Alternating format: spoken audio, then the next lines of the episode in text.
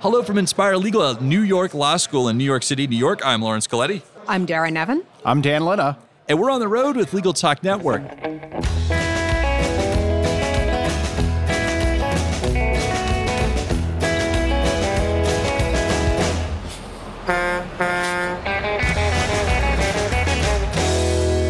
And we're back. We're at Inspire Legal here in New York City, New York. I've got a couple of great guests joining me today. I've got Dera Nevin and I've got Dan Linna joining us today, and they are out of a. Uh, it's called an unpanel. So the official title, if I've got it right, is "What's the proper role of lawyers, if any, in evaluating legal technology?" The unpanel. So I think we need to do the 50,000 foot. But before we do that, let's get your bios. Where do you work? What do you do? Why don't we do ladies first? Dera.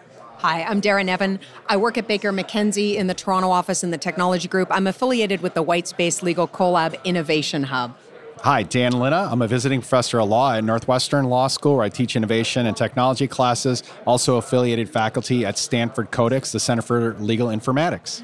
So I understand these unpanels are focusing on problems. So there's a little bit different focus uh, compared to other conferences. So Dan, would you mind giving us the 50,000 foot? Yeah, so it started with evaluating legal tech was the, the problem to take on. And, and I was working with Haley Altman, who is at Doxly, Bas Boris Visser, who is at Clifford Chance, and James Desjardins, who's at Cravath. And so we had to figure out a way. Basically, we had the flexibility to do whatever we want, just not the traditional sages on the stage talking at people. So we kind of put together, uh, we framed that question what is the proper role of lawyers, if any, in evaluating legal technology?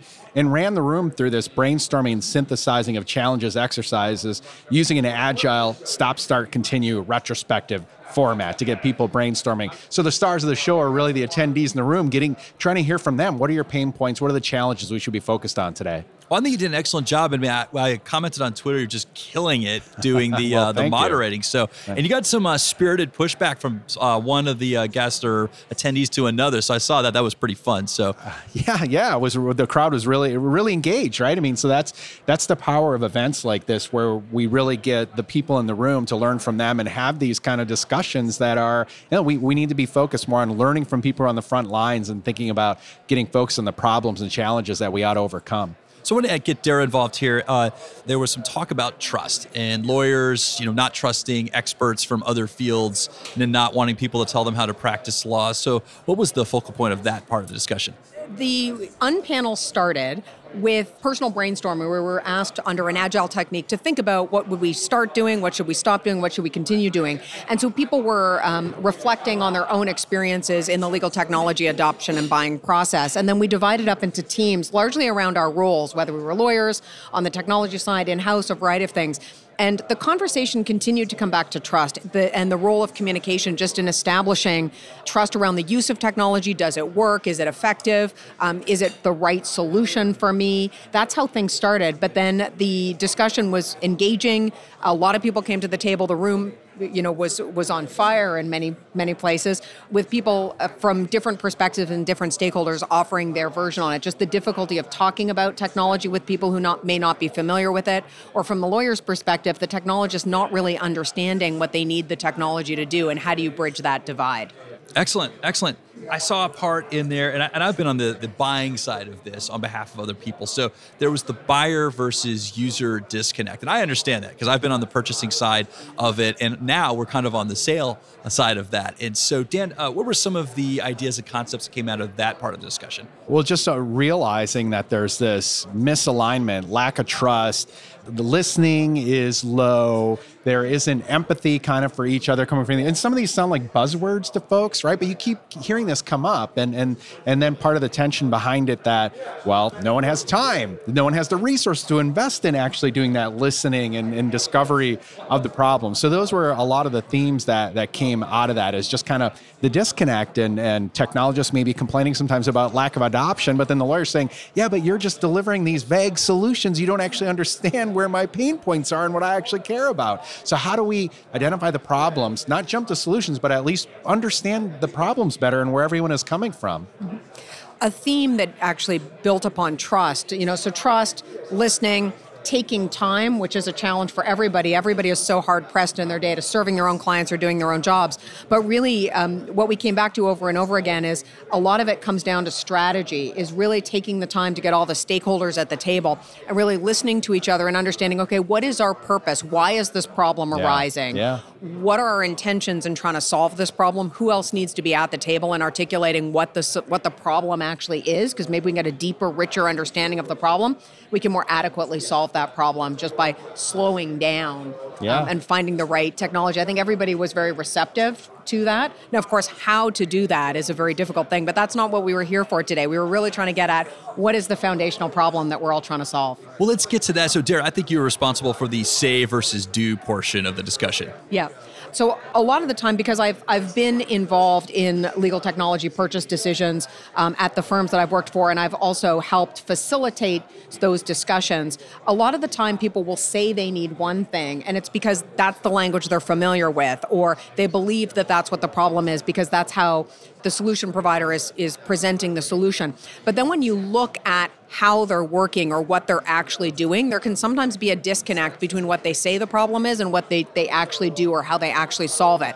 And I don't mean that there's any uh, misintent or any deception involved. It's just people's lives move so quickly that I find really taking time to map out what the processes are and looking at where the problems actually arise in the whole workflow process can just give more uh, richer, deeper insight and help inform the discussion. And when you mirror that back to the people who are presenting the problem, it can actually be very useful because they can give you more and more feedback and you can get at a richer understanding of the problem. I agree with that completely. I mean, the old quote about Henry Ford if I'd have given the people what they wanted, it would have been faster horses, right? So, listening doesn't mean just giving people exactly what they want, but empathy, especially being able to really put yourself in people's shoes and understand their problem and, and figure out the kind of solutions you can deliver that they might not understand, know to ask for. Yeah.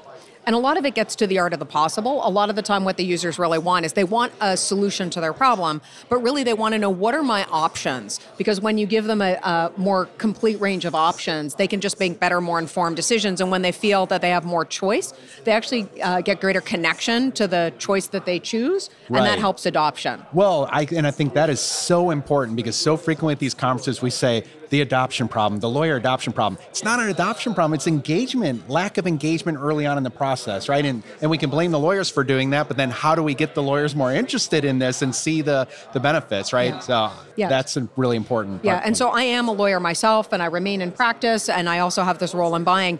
And I always find that when you engage the users, and that can Yeah. be clients, it can also be lawyers, it can be paralegals, it can be affiliated professionals, fee earners or not fee earners. When you engage them in the process, you get all of that brain power working together, and you're you're. It may take a little bit longer, but you're going to come up with a better solution that more people are happy with. Absolutely. All right, we're running short on time, so this is what I want to do: lightning round. So ten Oh, or boy. fifteen seconds for answers. So I got two topics I'd like both of you guys to engage. Maybe do it separately to save a little time. So the first is lack of measuring, because there was some talk about that, and I think that comes down to trust.